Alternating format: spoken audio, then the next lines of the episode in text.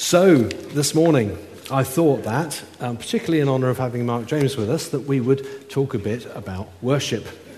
Uh, now, I've, I've talked about worship before, and you've probably heard a lot of other talks about worship, and I'm sure Mark's heard hundreds of them. So let's see if we can maybe mention a few things that you might not have heard before. Let me know afterwards.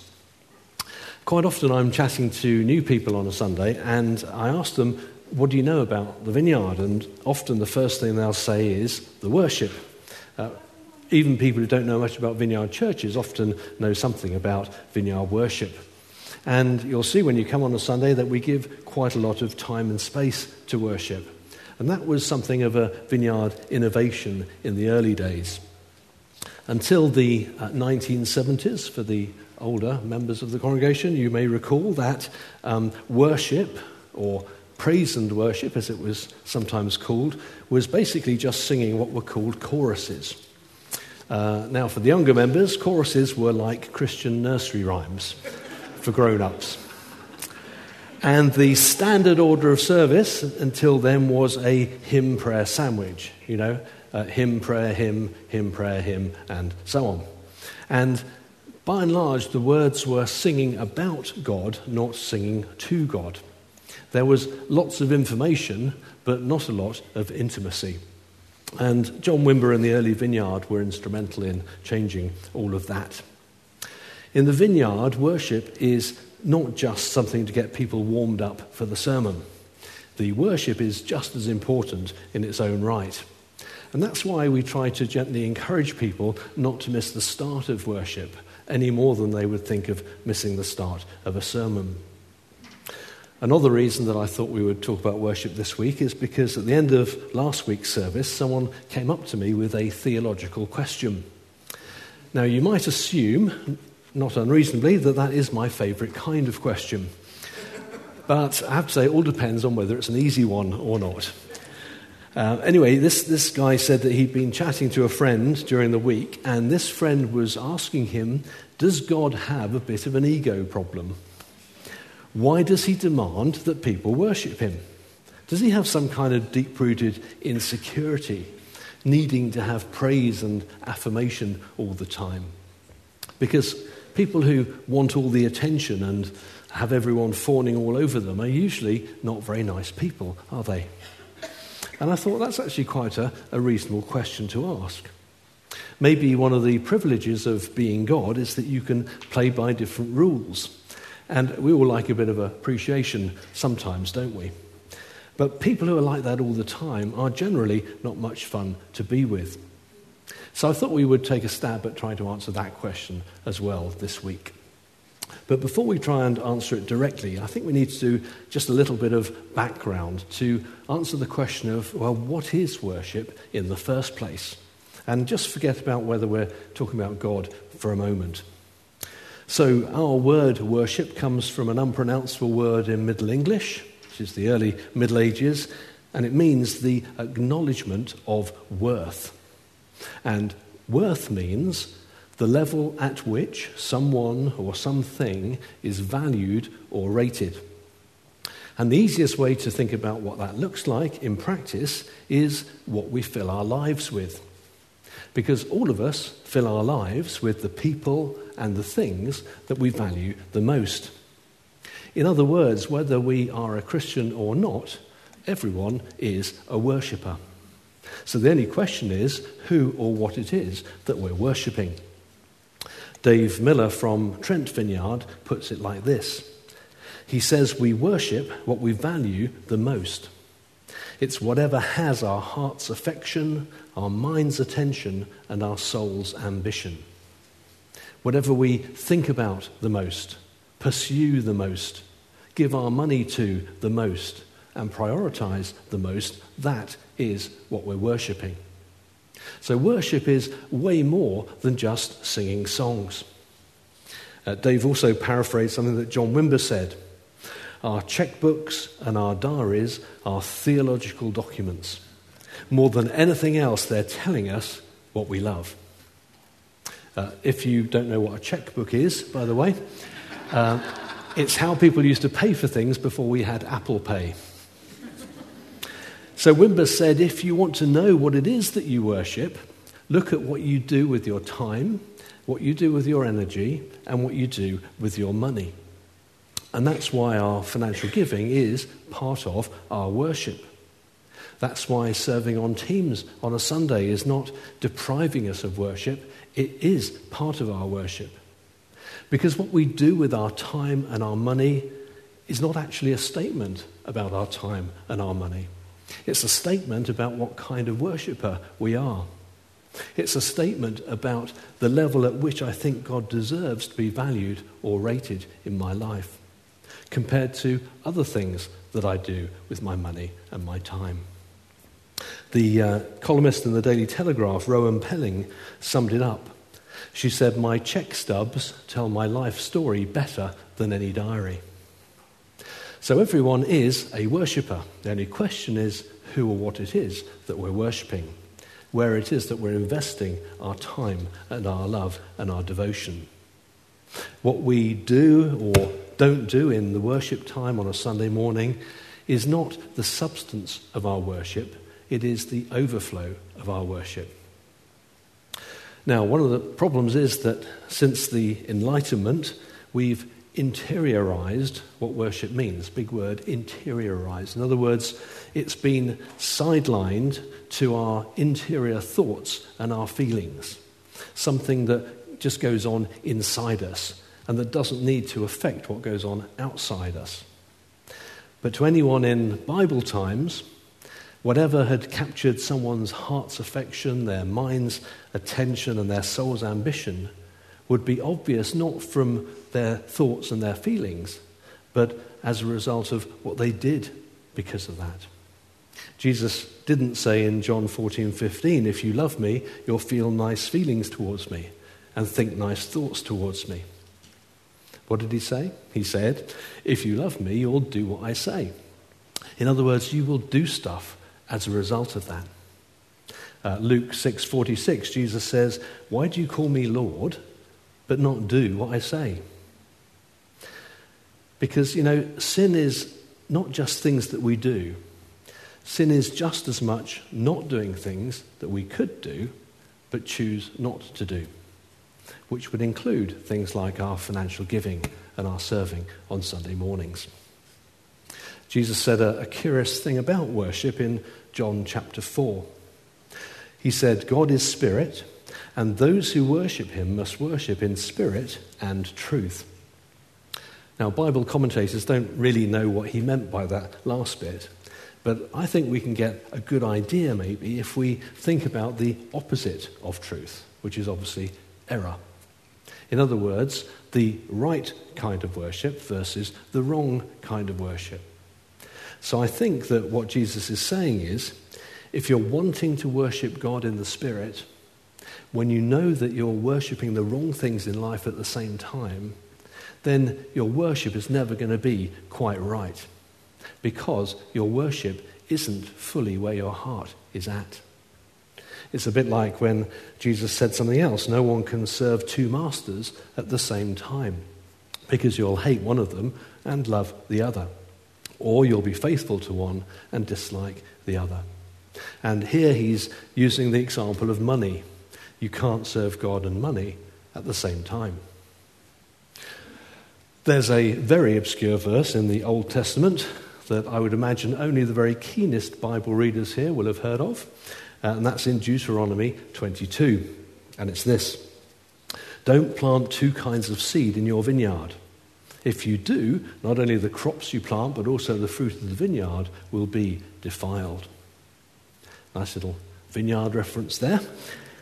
But I think, you know, that this is a picture of basically the same thing, not mixing up worshipping the right things and the wrong things in our lives at the same time, because both will get spoiled as a result. There's another similarly obscure verse in Leviticus nineteen. Don't wear clothing woven of two kinds of material. And I think in both these cases, what the people of Israel were doing is acting out truths, living everyday parables, if you like, as God's people. And these were reminding them not to mix up being worshippers of God and worshippers of the world as well. Not being people who worship God on Sundays, but basically worship the world on Monday through Saturday. Right at the start of Jesus' ministry, the first thing he does is to be baptized by John the Baptist. And then it says this, Jesus was led by the Spirit into the wilderness to be tempted by the devil. Now, be honest, you wouldn't think, would you, that the Holy Spirit would lead anyone into a wilderness to be tempted. But that's actually what we pray in the Lord's Prayer, isn't it? Lead us not into temptation. You know, right at the start of his ministry and calling, just like us, Jesus had to make sure that his heart was in the right place on a few things. And the big one was what we've just been talking about, being a worshipper of God and not a worshipper of the world as well. Because worship is all about which kingdom are we going to live in. And we see exactly that in one of the temptations. It says, the devil took him to a very high mountain and showed him all the kingdoms of the world and their splendor. All this I will give you, he said, if you will bow down and worship me. Remember what Dave Miller said our worship was? Whatever has our heart's affection, our mind's attention, and our soul's ambition. See, as part of being fully human as we are, Jesus had to get that clear in his heart and his mind and his soul. Just like we have to get that clear in our heart and mind and soul as well. And when it talks about worship here, I don't think for a moment that the devil had in mind Jesus singing songs to him, or even literally bowing down the way that Muslims might do to pray to Allah. I don't think that this little story has anything to do with worship in that sense. I think it had everything to do with whether the things of God or the things of this world were going to get the priority in Jesus' life. Whatever was going to have his heart's affection, his mind's attention, and his soul's ambition. Whether Jesus was going to serve one master or two masters at the same time. Now, you may say, well, this is all sounding a bit more costly than just singing songs on a Sunday morning. But, you know, worship in Bible times was costly. To be a worshipper in the Bible times was to be investing in something that had value. Because in the Old Testament, worship was sacrifice, and sacrifice was worship. There was no worship that didn't cost the worshipper something. It might be some grain, it might be a dove, it might be a lamb or a goat. But for everyone who came to worship, it was costing them something. But, you know, if we're honest, for some of us, all our worship is costing us on a Sunday morning is ten minutes extra sleep. And, and that's, of course, only if we intend to get there on time. There were various kinds of sacrifice that people could bring when they came to worship, but all of them were understood as a gift to God. That's what sacrifices were, a gift from the worshipper to God. And I hope that with that quick bit of background, I hope that will make sense of the next verse that I want us to look at, which is in the book of Romans. If you ask my wife Lynn, she'll tell you that Romans is all about what kind of a worshipper we're going to be. Uh, Romans chapter twelve starts with these words. Therefore I urge you, brothers and sisters, in view of God's mercy, to offer your bodies as a living sacrifice, holy and pleasing to God. This is your true and proper worship. Do not conform to the pattern of this world, but be transformed by the renewing of your mind. Then you will be able to test and approve what God's will is, his good, pleasing, and perfect will. So rather than offering a bird or an animal as a dead sacrifice, which is, of course, costly enough, Paul is saying, we need to offer ourselves as living sacrifices.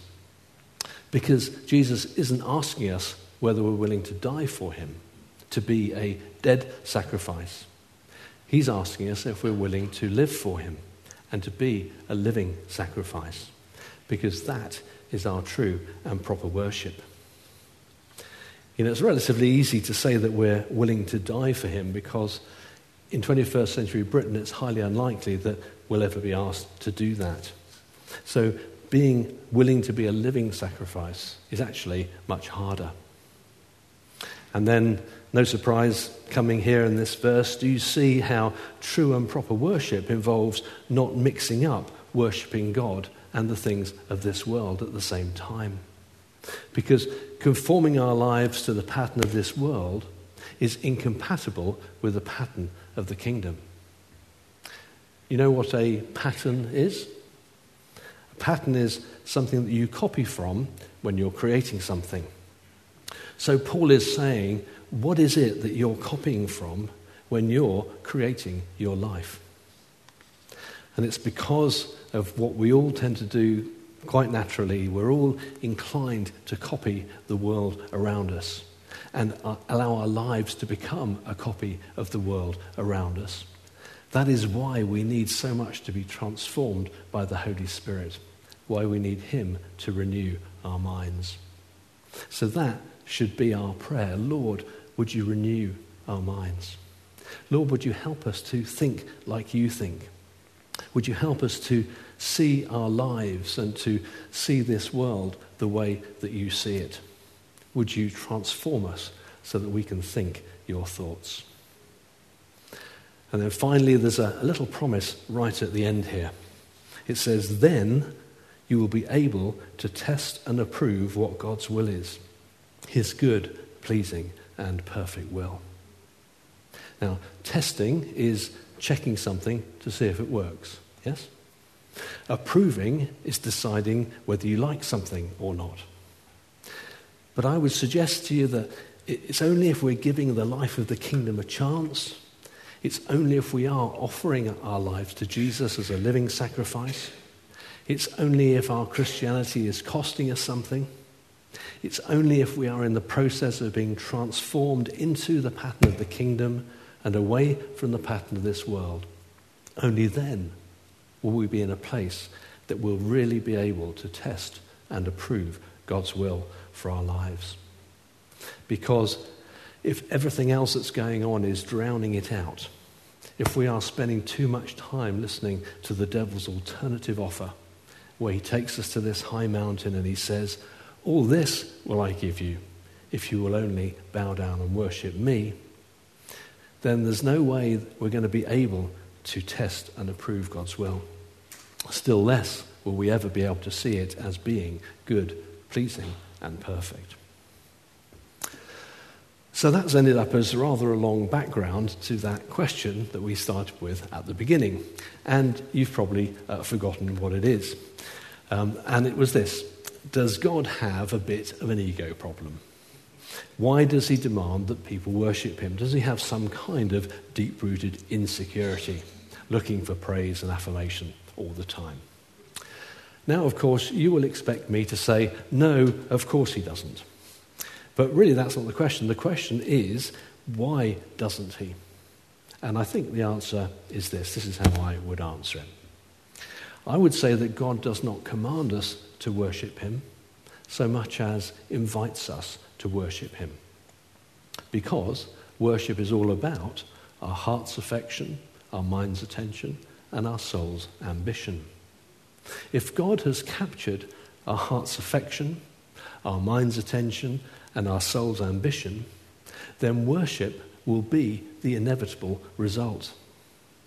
But if other things have captured our heart's affection, our mind's attention, and our soul's ambition, then we'll be worshipping those instead.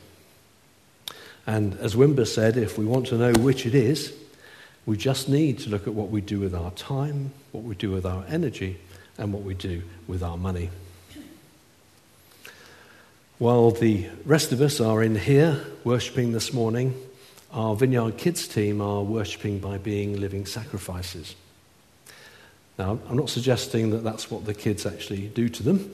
Uh, remember that this is just a metaphor at the end of the day.